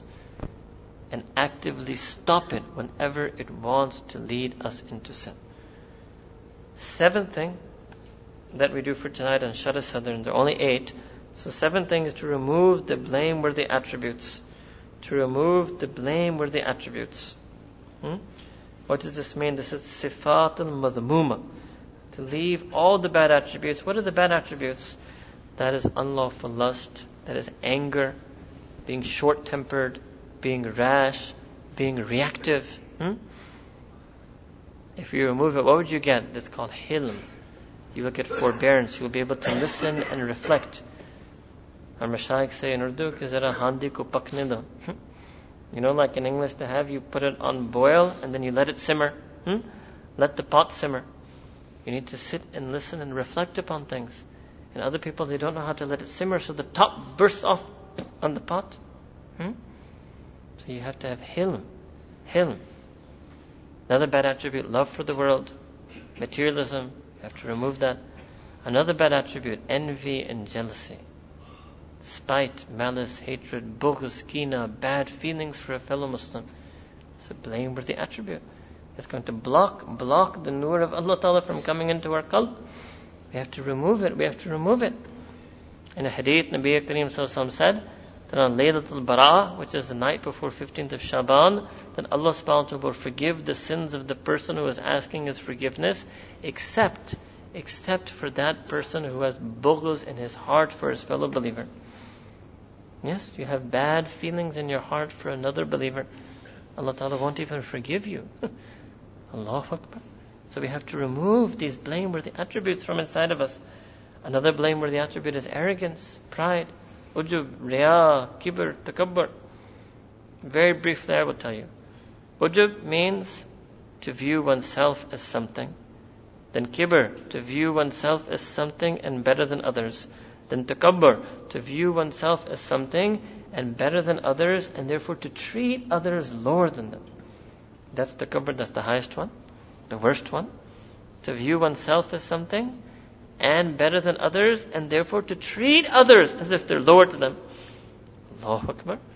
We have those feelings. All of you know the hadith, what the Prophet said, Lan, lan, they will never ever enter into Jannah if they have one dharra, one drop, one atom of takabbur. Huh? So where are they going to go? Hmm? Where are they going to go if they don't enter Jannah? There's only two options in Akhirah. Hmm? For the mu'min, where are they going to go? Yes, notwithstanding their iman, they will have to go to Jahannam. Why? Because the takabbur will have to be melted away. Allahu Akbar. None of us is ready for that melting process. Al-aman al-hafiz. Na'udhu billahi min dhalik. Allahumma ajirna min an-nar. It's better that we melt away these things now in this world. Hmm? We melted away through tawbah, we melted away through tazkiyah, we melted away through ibadah, we melted away through mujahada, we melted away through dua. Better that we melted away in this world before Allah Ta'ala melts it for us in the fire of Jannah. And the eighth and last way for tonight that a person can get shari sadr is what he calls tarki fudul. ترك فضول النظر والكلام والاستماع والمخالطة والأكل والنوم What does this mean? Fudul means things that are superfluous, are wasteful, are pointless. Allah Ta'ala says in Quran about mu'mineen, وَهُمَ اللَّغْوِ مُعْرِضُونَ That they leave law. We thought that we are only responsible to leave haram. No. Taqwa means to leave what is haram to leave what is makruh, to leave what is mushtabih, to leave what is doubtful, and to leave what is lagh and fuzul, to leave what is pointless. That's taqwa. Yes? Allahu Akbar. And many times people think they're too busy. You're not too busy. You're busy doing fuzul. because we're so busy in fuzuliyat, we're not able to get fazilat. We're fuzuli instead of being fazli. We're supposed to be fazli, getting the fazl of Allah subhanahu wa ta'ala. So he mentioned a few things, fudul another. Looking at things, another can also mean interest. Looking at things or taking an interest in things that are pointless for us. Pointless kalam, talking. Speech which is of no benefit, no purpose, no value for us. Istimal, listening to things that are of no point, no benefit, no value to us. Mukhalata, mixing with people, interactions which are pointless interactions merely social gatherings which have no benefit, no tadhkara, no dhikr, no nasiha, no benefit, no purpose to them. Well, akli and fuzul eating. What does it mean? There's a certain amount of food that you need, which is your bodily need. Then when you eat more than that, where do those calories go? They go straight to your nafs. So you should think that the first 10, 15, 20, 30, 40 bites was what I needed. And after that, I'm myself hand feeding my nafs. Yes? When I eat more than I need, I'm hand feeding my own nafs. And then my nafs is going to get more and more bloated. And then my nafs is going to make me do sin. No. And last thing he meant was fazul no, that extra sleeping, oversleeping. The young man, mashallah, on a weekend, they can oversleep. They can't get up until it's PM. It has to be 12 noon. They can't get up in the AM. Hmm? Oversleeping. The whole summer vacation, oversleeping. The every weekend, oversleeping, oversleeping, oversleeping. Hmm? It's amazing that only those people in the Muslims who have a strict corporate life, who have to be work at 9 a.m., they manage to get up at 7, 7.30 a.m. And 90% of Muslims who are not involved in a corporate life, they don't get up properly. They don't maximize their time. No? Unless कोई डंडा हो ना पैसे का डंडा पैसे का डंडा जिस पर हो ना वो ऐसे सीधा होता है ना you see him he'll be at 7 a.m. on the train he's ready but if he doesn't have that over them he doesn't maximize their time because we don't value it we don't value it and because we don't value our time it's also blocking us so many times when a person says that oh I don't have time for this I don't have time for what we understand we translate that no they have plenty of time but they're spending all of their time on the fudul. So the last thing for tonight is that all of this, what is what we call in Arabic wasa'il, all of this was asbab to get shara sadr. All of this was means to get shara sadr. Right? Iman and ilm and love for Allah subhanahu wa ta'ala and dhikr and having good character, treating people well, having shuja'ah, being courageous, right? Taking out the blameworthy attributes and finally leaving the fudul. All of this is wasail. We must make use of this. But there's another thing, and that is that we have to make use of wasila. What does wasila mean? It means ask Allah subhanahu wa ta'ala. We have to make dua to Allah subhanahu wa ta'ala. We have to beg Allah ta'ala to put that nur into our heart. We have to beg Allah Ta'ala to accept us for hidayah again. We have to beg Allah Ta'ala to put a second chance of hidayah in our heart. We have to beg Allah subhanahu wa ta'ala to do our shara sadr. That is the most important thing. Because Allah subhanahu wa ta'ala is the real muzakki hakiki. He is muqallib al-qulub. He is the real changer of hearts.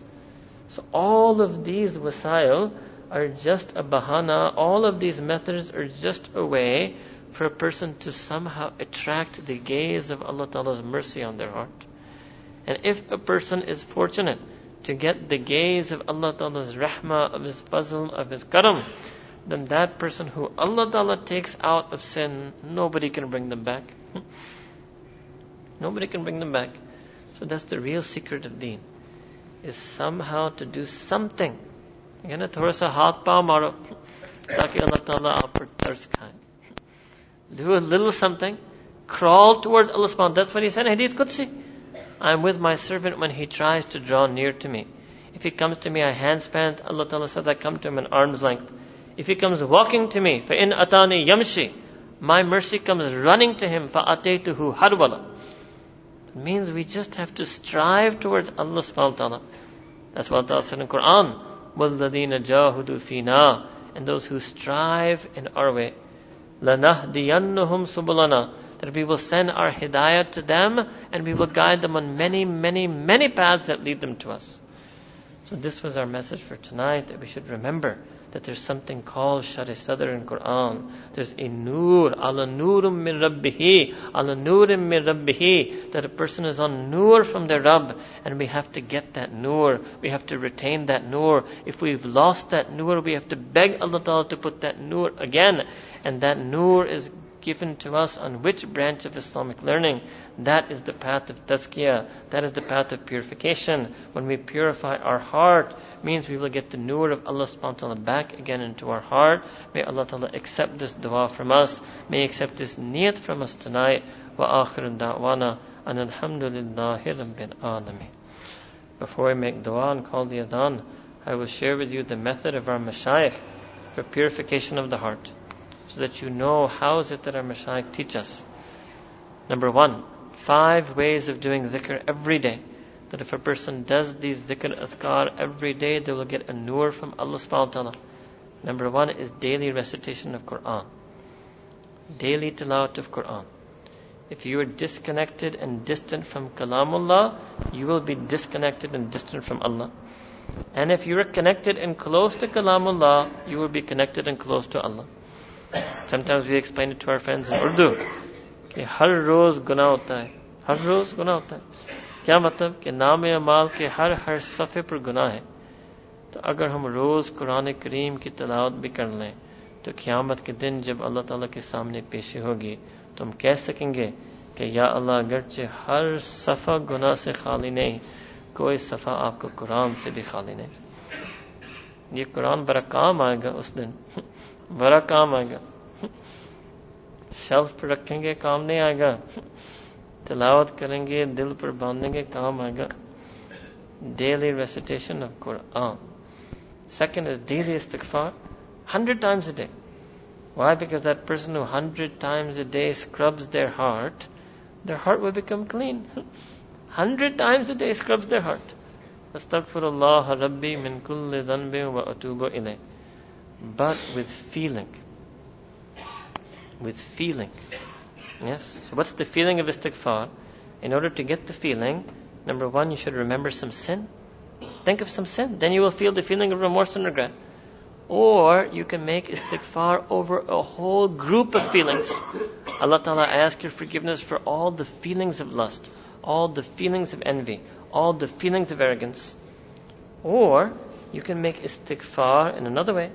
Allah Ta'ala, I ask your forgiveness for all the sins I ever did in my whole life, due to which I couldn't get up for Fajr. I ask your forgiveness for all the sins that I've done, due to which I have a hot temper, I feel anger. Yes? Third is to recite salawat. You need Durood Sharif on the Prophet sallallahu ﷺ hundred times a day. Allahumma salli ala Sayyidina Muhammad wa ala ali Sayyidina Muhammadin wa barik wa sallam, but with feeling. Yes? Miyar, you should have quality, quality in our ibadah, with feeling. What's the feeling? the feeling is a feeling of love. That we must have a feeling of love for Sayyidina Rasulullah sallallahu. Feeling that I'm giving him a gift, hadiyah of my salawat. Feeling that he is my Nabi and I am his ummati. Feeling that I'm reasserting my identity. I'm writing a stamp. I'm stamping my heart hundred times that he's my Nabi, I'm his ummati. I'm an ummati. I'm putting a label on myself. Hundred labels a day. Who says we're unlabeled? Every day I recite Durood hundred times. I put hundred times I want to put the label on myself that I am ummati of Sayyidina Rasulullah sallallahu alaihi I'm not an orphan. I'm not an orphan. I'm not an ordinary man. I'm a man who believes in a prophet. Hmm? उसके किरदार होता है उसका कुछ अंदाज होते हैं hmm? Fourth thing is called wukuf kalbi. Wukuf kalbi means, Arabic, it means that whenever you are not doing ibadah, which is most of our time. So when you're in university, shop, home, shopping, bazaar, family gathering, still, still to remember Allah subhanahu wa ta'ala. Still to be thinking thoughts of Allah subhanahu wa ta'ala. Still to feel feelings for Allah subhanahu wa ta'ala. To do this all the time. How many times will you do this a day? You'll have to do this thousands of times a day. Yes? Thousands and thousands and thousands of time in the day and the night. Always keep reminding yourself of Allah subhanahu wa ta'ala. What will happen? You will keep reminding, reminding, reminding, reminding your heart of Him. Eventually your heart will start remembering. Then your heart will start remembering and remembering and remembering Him. Then what will happen? Then your heart will start reminding you. Yes, this also happens. What does it mean? That something happened, you got angry, you were about to speak up, all of a sudden your heart reminded you of Allah subhanahu you kept quiet. Yes? You were about to look at something you weren't supposed to look at. Your heart reminds you of Allah subhanahu. You look down. When is that going to happen? That's going to happen when you first remind your heart of Him, then your heart remembers Him, then your heart will remind you of Him. Yes? And your best friend will be your qalb. And the fifth and last dhikr that our mashayikh teach us to do every day is called muraqabah. Here, I think we'll do zikr and dua after Maghrib Salah. We don't have much time left for adhan. मगरब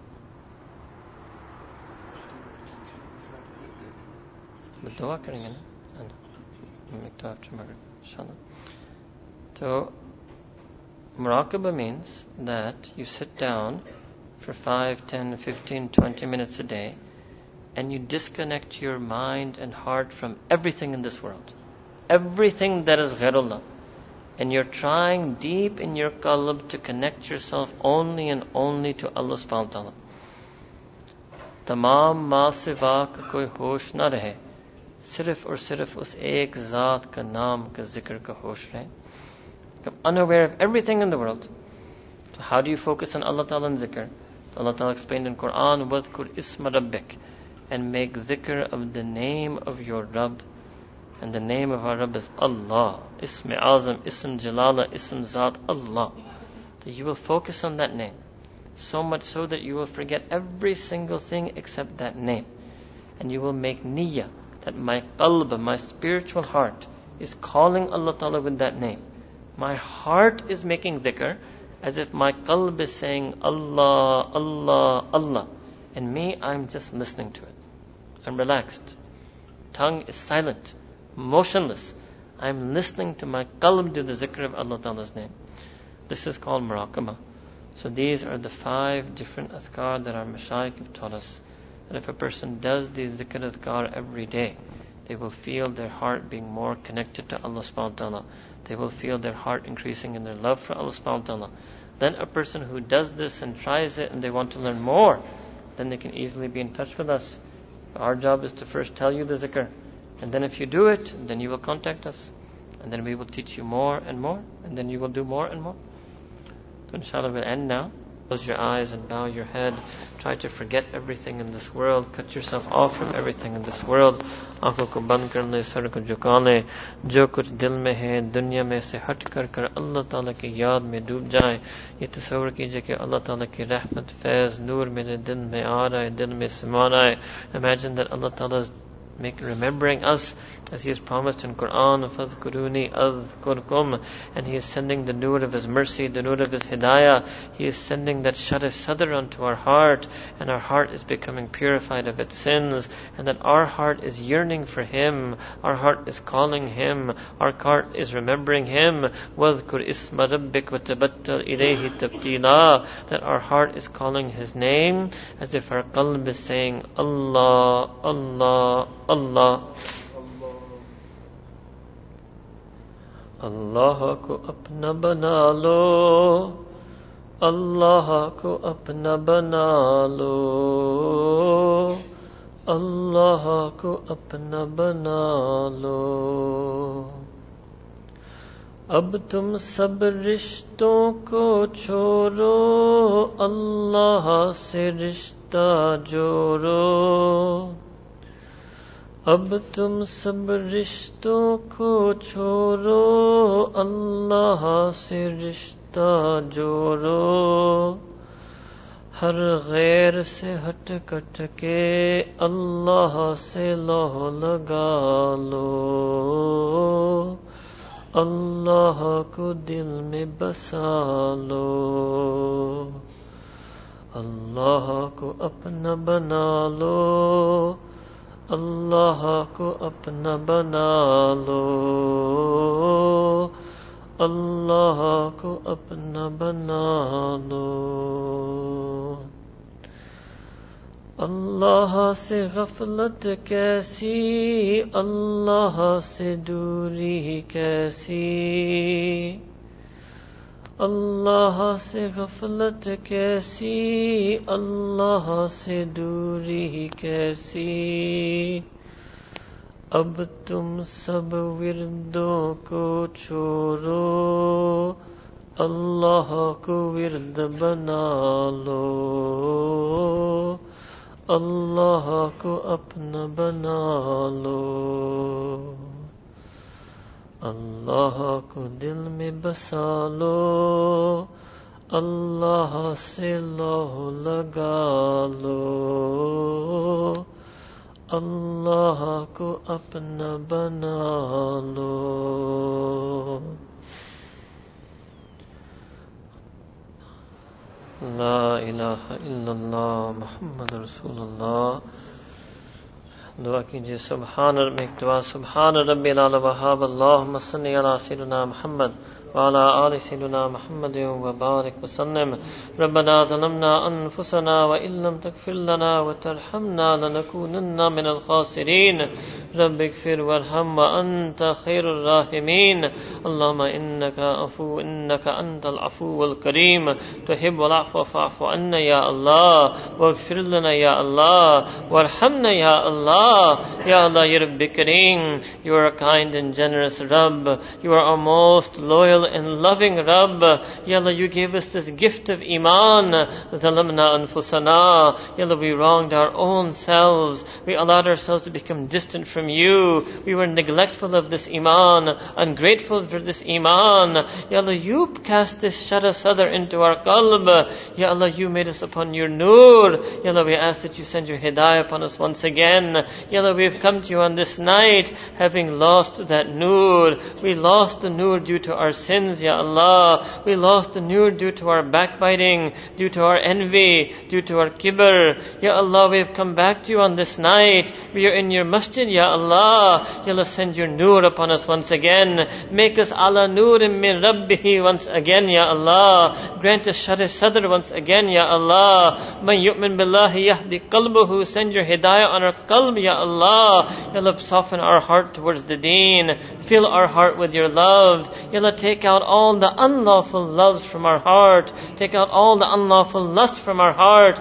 Take out the unlawful love of the world from our heart. Take out the unlawful love of the self from our heart. Take out the unlawful love of fame from our heart. Ya Rabbi Kareem, take out the unlawful anger from our heart. Take out the unlawful greed from our heart. Take out the unlawful envy from our heart. Ya Rabbi Kareem, take out the unlawful pride from our heart. And Ya Allah, fill our heart with a love for you, love for Quran, love for Deen Islam, love for Nabi alayhi salam, love for his sunnah, love for his seerah, love for his sahaba, love for all of the mufassirin, all of the muhaddithin, all of the fuqaha usuleen, mujtahideen, all of the awliya sadiqeen, salihin, all of the shuhada. Ya Allah, Ya Rabbi Kareem, Ya Allah, we grant us, I beg you to grant us all of the sifat of the mu'mineen. Make us amongst the mutawakkilin, the mukhlisin, the qanitin, the sabirin, the shakirin, the dhakirin, the mutawakkilin, the muhsinin. Ya Allah, we ask that you raise us on the day of judgment amongst the mu'mineen. Haqqa, Ya Allah.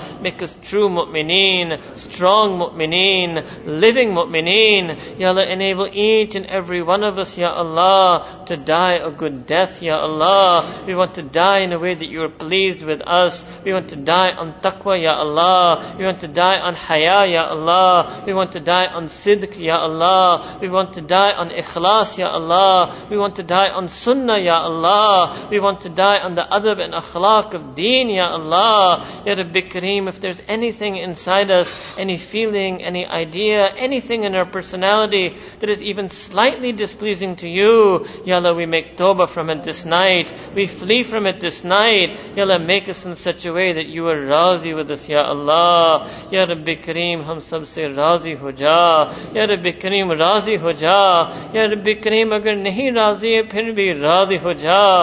یا رب کریم، اپنی نظر شفقت عطا فرما۔ نظر عنایت عطا فرما۔ اپنے نظر فضل عطا فرما۔ ایک نظر محمد عطا فرما۔ یا رب کریم، ہمارے دعاؤں کو رد نہیں کرنا۔ یہ جواب نہیں دینا کہ میری محبت تو بلال کو ملتا تھا، میرے محبت تو عائشہ کو ملتا تھا۔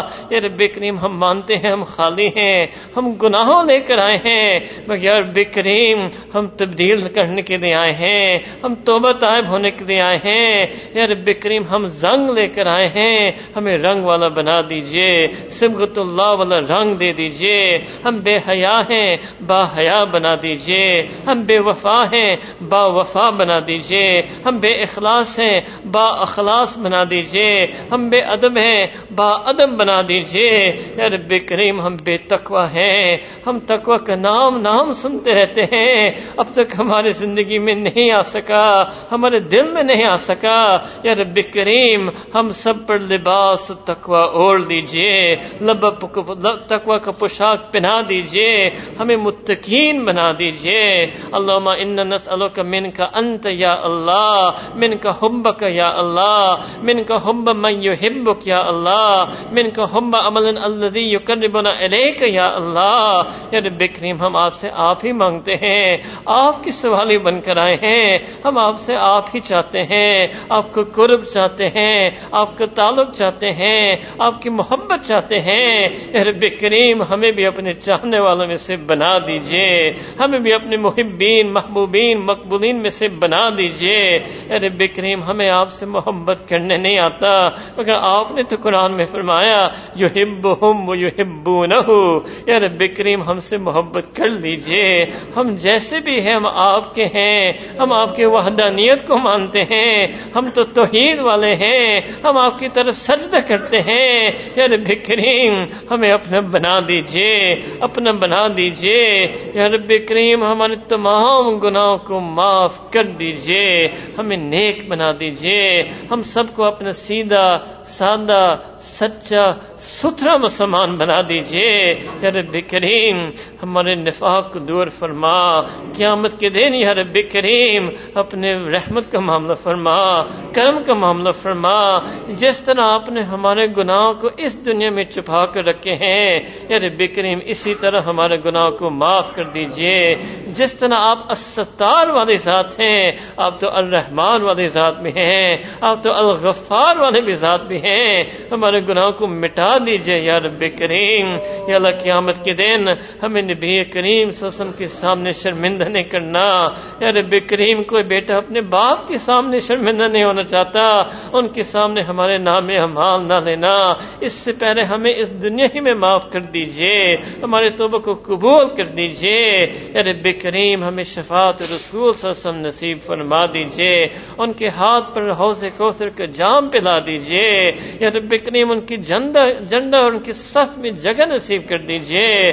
یا رب کریم، ہمیں بھی آخر جنت میں صحابہ کے صحابی بنا دیجیے۔ صحابہ صحابہ کا ساتھی بنا دیجیے، صحابہ کا پڑوسی بنا دیجیے۔ یا رب کریم، ہمیں محروم نہیں کرنا۔ یا رب کریم، جن کے پاس ایمان نہیں، اگر وہ محروم ہو تو کوئی نہیں روتا۔ ہم تو آپ کی مسجد والے ہیں، سجدہ کرنے والے ہیں۔ اگر مسجد میں آ کر پھر بھی محروم ہو گئے، یا رب کریم، ہم تو کہاں جائیں گے؟ ہم آپ ہی کی درد کو پکڑتے ہیں، آپ کی رحمت کی دامن کو پکڑ رہے ہیں۔ یا رب کریم، مہربانی کا معاملہ فرما دیجیے۔ کرم کا معاملہ فرما دیجیے۔ ہم نے اپنے بڑوں سے سنا کہ تو بہت کریم ہے۔ آپ نے تو قرآن میں کفار کو بھی کہا کہ آپ ان کے رب کریم ہیں۔ رب کریم، کرم کا معاملہ فرما دیجیے۔ اپنے رحمت کا صدقہ ہمیں دے دیجیے۔ اپنے کرم کا صدقہ ہمیں دے دیجیے۔ ہم محتاج ہیں یا اللہ، ہم فقیر ہیں یا اللہ۔ ہر ضعیف کبھی کو پکڑتے ہیں یا اللہ۔ یا رب کریم، مہربانی کا معاملہ فرما دیجیے۔ ہمیں ہدایت ہدایت عطا کر دیجیے۔ آنکھوں کا تقوی تھا فرما، زبان کا تقوی تھا فرما، ذہن کا تقوی تھا فرما، دل کا تقوی تھا فرما۔ ہمیں حقیقی معنی میں مؤمنین بنا۔ یا رب کریم، ہمارے عزیز، اقارب، دوست، رشتہ دار جو ابھی تک آپ سے دور ہیں، یا رب کریم، وہ ہم سے اس ہدایت سے زیادہ مستحق ہیں۔ سب کو دین والا بنا دیجیے۔ پورے امت مسلمہ پر اپنے ہدایت نازل فرما دیجیے۔ یا رب رب کریم، ہم فتنہ فساد کے زمانے میں رہ رہے ہیں، فسق و فجور کے زمانے میں رہ رہے ہیں، چاروں طرف باطل ہیں۔ یا رب کریم، حق کو غالب کر دیجیے، اپنے ہدایت کے چشمے کو عام تام کر دیجیے، جاری ساری کر دیجیے۔ ہماری ایمان کی حفاظت فرما، امت مسلمہ کے نوجوانوں پر خصوصی نعمت نازل فرما۔ یا رب کریم، ان کو اپنی محبت نصیب فرما۔ جہاں بھی آپ کو بھول بیٹھتے ہیں یا رب کریم، اپنے یاد ان کو نصیب فرما۔ یا رب کریم، ہمارے ایمان کی حفاظت فرما۔ قیامت تک تمام آنے والے نسلوں کے ایمان کی حفاظت فرما۔ حق کو غالب فرما۔ باتوں کے ہدایت نصیب فرما۔ حق کو غالب فرما۔ باتوں کو مغلوب فرما۔ یا رب کریم، جہاں بھی دین کی خدمت ہو رہی ہے، یا رب کریم، ان تمام کی خدمات کو حفاظت نصیب فرما۔